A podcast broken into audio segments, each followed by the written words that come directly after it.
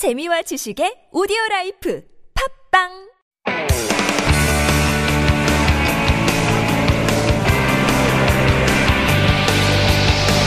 From the latest headlines to conversations about the trends and shifts that shape society at large, explore what makes living in Korea interesting with Life Abroad on TBS EFM.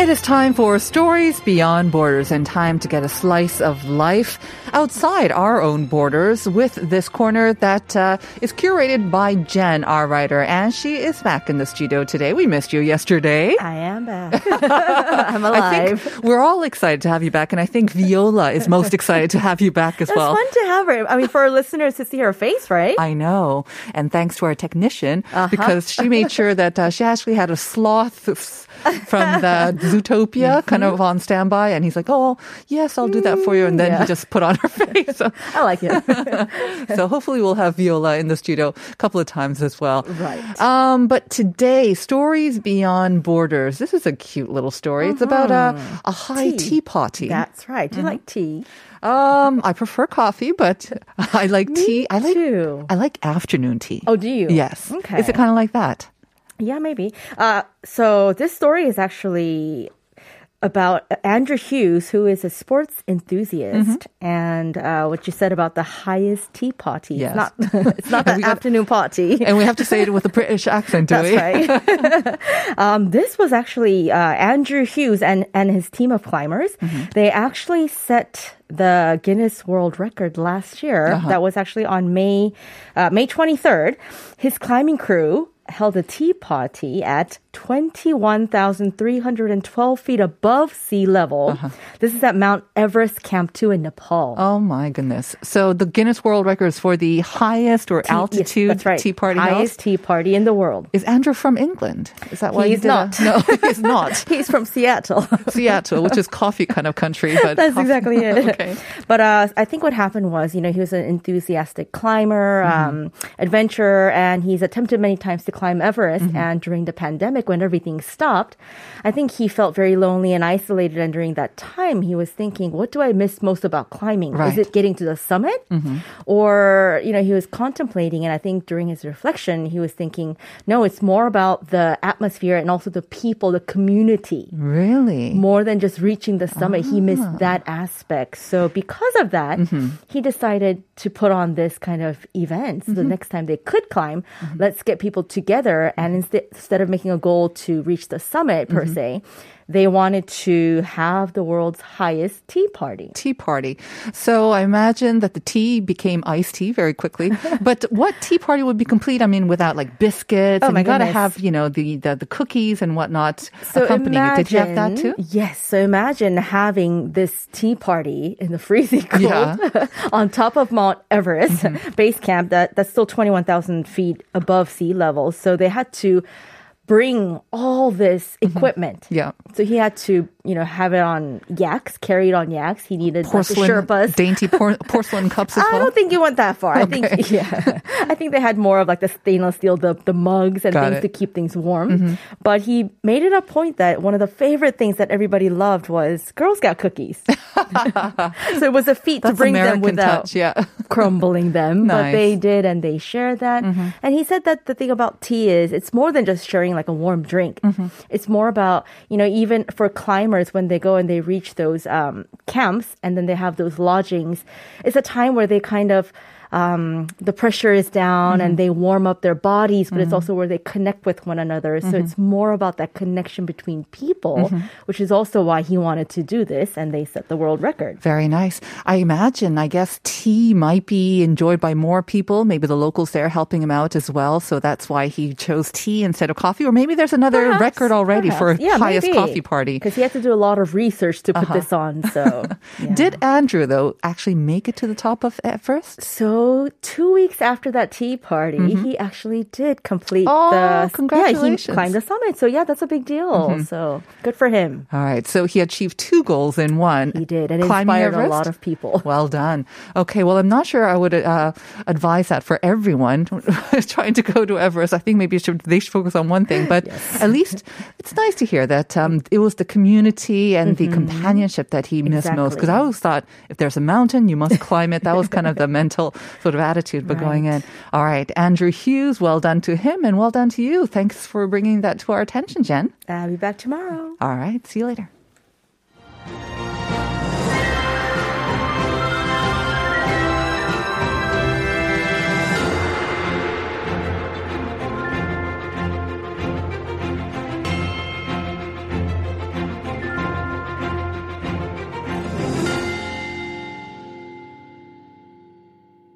Dear future generations, I think I speak for the rest of us when I say, sorry.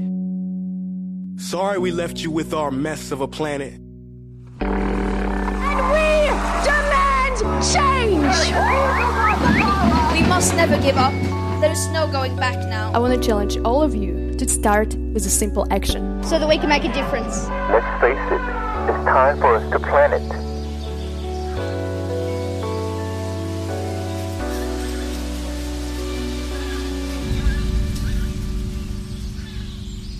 Planet Forward. That's what you heard. It is time for Planet Forward and time to zoom in on a key issue today, of course, and that is sustainability. And helping us to do that is Jim Bully, who is now in the studio. Good morning, Jim. Good morning. You seem a little down. Is it Are we because going an to address the horrific British accents that you and Jen just did, or are we going to pretend that didn't happen? what do you mean horrific? Were you there? Horrific. I, actually, I wanted to ask, how does it feel for uh, an Englishman to hear that an American from Seattle actually has the World Guinness record now for the highest tea party? Not I'm- an Englishman, but uh, an American. I've seen what Americans think tea is, so I, I it don't- doesn't count, Yeah, I don't tea. count it. All right. Let me ask you another burning question then. What one skincare product would you bring if you were stranded on an island? Desert island. Uh, moisturizer. Wow. So you do moisturize. Wouldn't you think a desert island is very? It's a desert island. It's a desert It's a very dry climate. Very dry. Um, also very sunny, which is why I said Sun sun cream. That's also a good idea. Which I'm is assuming there's shade. too.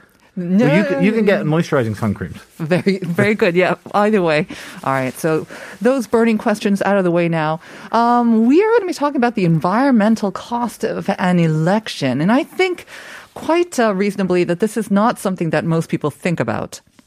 Yeah, I think Um, it's quite an interesting. It's topic. interesting. Yeah. It's also hard to research because when you search for the environmental impact of an election, people are normally talking about the policies. But what we're talking about is the actual environment, essentially how bad is democracy for the planet? That's kind of what we're discussing today. So obviously last week, Yoon Suk Yeol was elected as the 20th president of Korea. Right. Um, especially in Korean elections, there's an awful lot of waste generated. Um, so what I wanted to think about today is during that, that sort of two week electioneering period, how much damage is done to the environment? Okay. Um, so it's not just the actual day of the vote, which of course we do with paper. So I was thinking when you thought the environmental impact, I thought it was just the sheer number of paper votes. Um, when we think of the voting population, what was it, 44 million or so? So that's one thing. But you're thinking about the actual campaign period as well. Yeah, A I lot mean- of waste generated there? The, the, the paper votes are certainly part of it. Right. Um, they're one of the hardest parts to quantify in terms of the environmental impact because, uh, as far as I can tell, no one really likes to talk about it. You know, that's kind of seen as a necessary evil. Yes. But in an election in general, especially in Korea where we have banners sort of rolled out across the entire country, but especially this election as well because of the COVID-19 measures that were in place. Very There's a lot more damage done than just the paper ballots, although the paper ballots are also a problem. Okay, so walk us through then. Um, I guess from when you say with a democracy, I mean um, um, we had a SBB Stories Beyond Borders about the election that goes on in India, where the the problem is even much much much more serious because it's just more people. Yeah, so I think I mean obviously it's it kind of goes up in ratio depending on how many people you have, right? The Yeah. environmental impact. and also how much how much space you have to cover because mm. one of the biggest environmental impacts in Korea I mean I think in terms of electioneering there are three major points mm-hmm. there's the banners and the banners are a huge thing I'm talking about those placards those sort of A1 placards that Oh, are yes. stuck everywhere in Korea mm-hmm. during the um, 2017 election there were over 50,000 placards nationwide in Korea Wow. during the 2022 election, there were twice as many allowed. That's over mm-hmm. a 100,000 of those placards. A lot of them are not recyclable. They're printed on plastic based you know, paper because that's that, that kind of shiny poster paper. Um, even the ones that are recyclable are not necessarily being recycled. Mm-hmm. A lot of them are covered in plastic to protect them from the Of rain course. and stuff. So that's one area. Secondly, you just have the carbon emissions emitted by by trucks and vans and lorries and cars driving all over the place, mm-hmm. blasting music and advertising candidates. Uh-huh. And then thirdly, you have the and this is something that isn't specific to Korea but is an issue everywhere is the paper that's generated by candidates trying to sell themselves, right? So um, every everybody with a vote in Korea received at least one package through the mail full of pamphlets from all the candidates. Um, the majority of whom, you know, take that opportunity to to give as much information as possible. There was Right. one sort of business card sized, uh, Yeah. but most of them were were a fair amount of waste, and then those were also distributed by volunteers and stuff. So those are kind of the three big points leading up to the election. Then this year, there's a huge environmental imp- impact of the election itself, which is the plastic gloves. Right. But before we go there, can I just mention that I have heard, um, compared to other countries, you said that Korea generates a huge amount of waste when it comes to elections. But if we use that as kind of a relative quality, quantity, because in other countries where there's maybe um, a bigger landmass to cover, it takes you know, a lot Oh, of the times you have to travel to where you have to actually vote. And um, for us, it's like maybe 200 meters. So it's very much kind of Yeah. approachable by foot, depending on where you are, but especially in the city. But in other countries, you have to drive to the Yeah. voting booth. So that's also another Yeah, I mean, we're not footprint as well. suggesting that Korea's worse than Yeah, other just countries. wanted to put that out. Um, but but the the there are some elements of electioneering in Korea, especially those sort of placards that Mm-hmm. Yeah. go up everywhere, which are not the case in every country. What what's it like in the UK? Do you not have that? To the I mean, you don't have actual posters Well, of all the candidates and the paper brochures or whatever not. The UK is not really comparable because we don't have a presidential election. So you're not voting for the Very head of true. state, Okay, right? yeah. Um, and so you're just voting for someone in your local area. There probably aren't placards. There will, of course, be pamphlets, Mm. and they're probably distributed door to door because the person who's campaigning only has to work on an area of you know Sure. whatever a Mm-hmm. few square miles. Um, in the US, obviously, you do have a presidential Mm-hmm. election, uh, and there are placards, and almost definitely more than in Korea, just based on pure size. Um, but there's also a larger focus on digital advertising as well. a lot more TV advertisements as well. Yeah. Yeah, definitely. Yeah, so it kind of makes you wonder because Korea always kind of touts itself as a, a very digital, you know, kind of advanced electronic nation out there when it comes to IT. And yet we seem to kind of stick to these old fashioned ways of promoting a candidate and also the policies that they're pushing as well, like the cars that you mentioned, those campaign cars. Yeah, and that's and that's kind of the problem with electioneering is that obviously unless there's a legal change, it's very difficult for any one Mm-hmm. Right. candidate to stand out. And there has been an example of a of a candidate who who did refuse to to follow the paper route during the Busan mayoral election Mm-hmm. uh, last year was it or the year before last year um, there was one candidate for for the uh, youth oriented Mirae party Mm-hmm. Son Sang-woo who did not install any banners Mm. any placards anywhere he just digitally advertised um, he also as you know we know didn't, Didn't win. Right. um, and and it's very difficult for any candidate to kind of stick their neck out like that because you know the the reality is is that the most important thing in an election is getting your name out there as much as possible and your policies Your name or your face as well, because I know that a lot of people also will make their choices just based on a person's Yeah. face or Yeah, what I they mean, look it- like as well. Yeah. let's have a look at the actual Okay. cost then. So, uh, around 100,000 placards uh, this year, along with the other promotional items, generated roughly 7,312 tons of greenhouse gas emissions uh, just for this election. To put that into context, it would take 800,000. 803,522 pine trees a year to absorb that amount of carbon dioxide. Mm-hmm. That's a lot of trees. That's a lot of trees. Um, the placards are particularly a problem because they're generally made out of synthetic polyesters that So the placards you're talking about the, those hanging ones on uh, the, between the, posts the big stuff. posters, yeah, yeah, basically. Uh-huh. Not necessarily the long banners, No. even just the ones where they have you know every single candidate lined Okay. up on a on sort of a railing. Even that you see those? everywhere. Yeah, Uh-huh. they're often printed on synthetic materials. The vast majority, eighty five percent, um, they don't decay. They can't be recycled. They can't be burned easily because they give off toxic dioxin Mm-hmm. when incinerated. Um, if we look at the 2020 legislative election as an example, only a quarter of the uh, placards, banners, posters from that election were able to be recycled. Mm-hmm. So 75% of those just go straight into landfill. It's interesting that you have all these data, though. I mean, like you said, I think a lot of people are not aware of this or they're not even interested. Um, you know, we think about the fairness, about the security of our votes, the right to vote. Those are the issues that we talk about. And of course, the actual outcome of the, the elections. We don't really talk about or pay much attention to the environmental impact. Um, so it's at least interesting that, I mean, was it difficult to get this data? Uh, there are some Korean uh, NGOs, Green Korea Okay. especially, who have done a lot of research into Yeah. the numbers. It's difficult to have numbers for 2022, obviously, because they're all estimates. Right. But if we look back, I mean, if you look at the 2018 local elections, there were over 20,000 tons of greenhouse gas emissions emitted.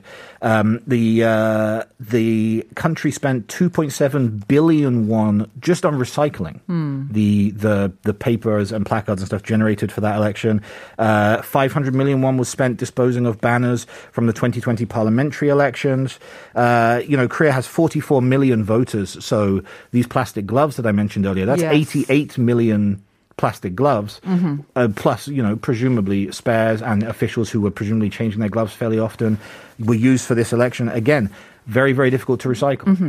I have to say, um, during was it last year's or was it the general elections were last year, right? 2020, Uh, the- two yeah. years ago, um, the first elections during the pandemic. Mm-hmm. At that time, we had to wear plastic gloves on both of our hands. Yeah. Um, this time, it was only just on one hand for my, for me Oh, really? anyway. So we made an improvement, I guess, if you could say, just um, having the number of plastic gloves. But I was thinking, um, and I actually asked the person there who was handing out these gloves, and of course, they're also making you use the um, sanitizer. I said, Do I have to put this on? Because by now, I think we realize. Or we're pretty good with sanitizing our hands and also using the sanitizer, the gel sanitizers, which are everywhere. Did you actually need the plastic glove as well? Because it is plastic. I mean, some experts say no.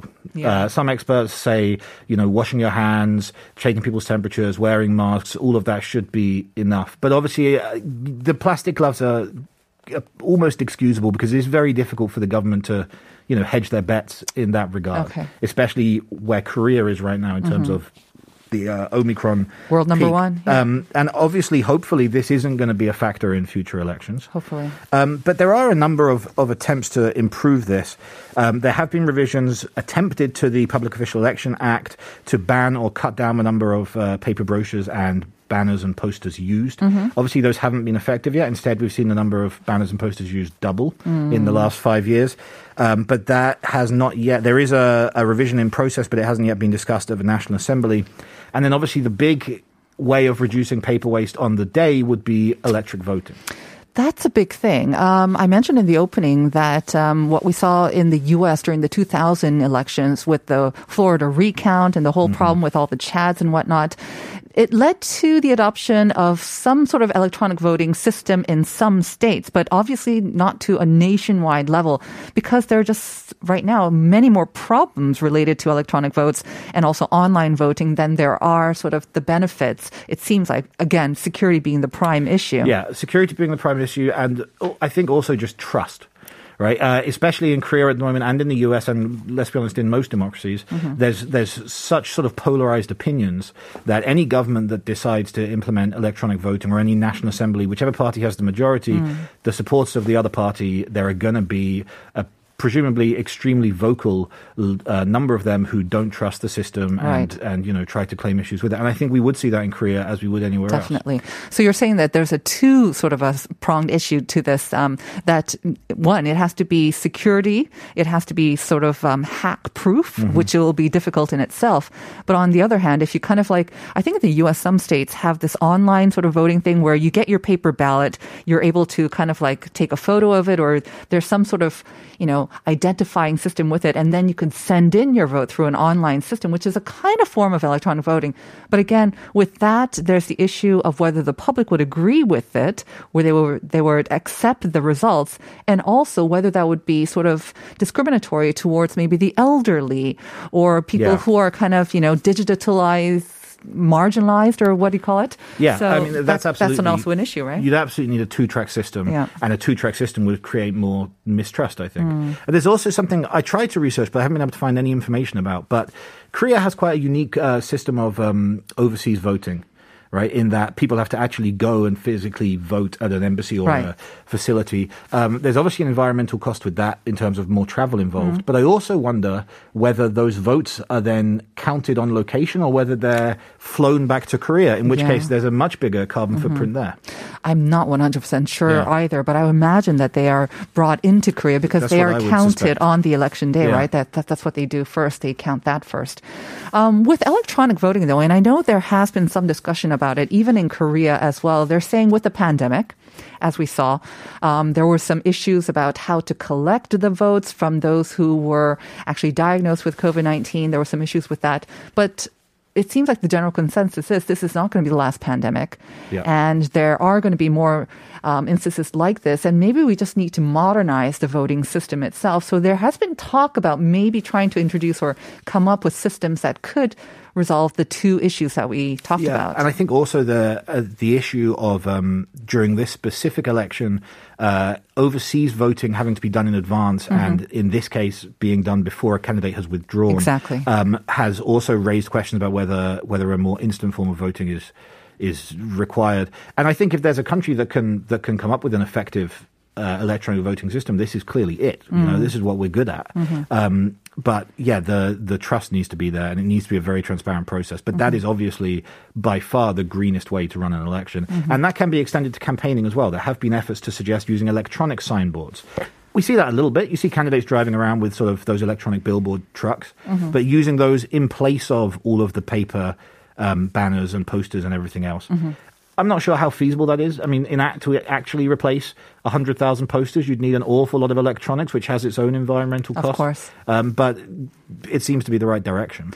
Is that also an issue of kind of um, reaching out to maybe the marginalized voters as well? I mean, with the mail, you know, it does go to kind of every corner of the Yeah. country, whereas the electronic billboards or maybe even TVs or other forms of media may not be that accessible. Could that be a reason why? Still true that the vast, vast, vast majority of those 100,000 posters are going in the greater Seoul area. Hmm. You know, not many of those True. posters are making their way to, you know, rural Jeollabuk-do or Mhm. something. Yeah. So, yeah, the, there, there is areas of the country where that is going to be necessary. Mm-hmm. But again, a two track approach could be the answer.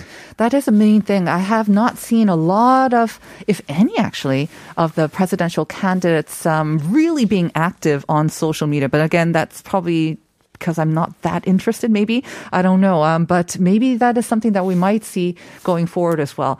Um, that's something to consider the environmental impact and how that might appeal to the younger voters as well. Yeah, they were all asked about it during the election, and only Shim Sang Jung of the Justice Party gave any sort of indication that she might be willing to cut back on paper campaigning. All right. Well, something else to think about in the next elections. And uh, thanks, Jim, for bringing that to our attention. Thank you. We'll see you next week, and we'll be right back with part two.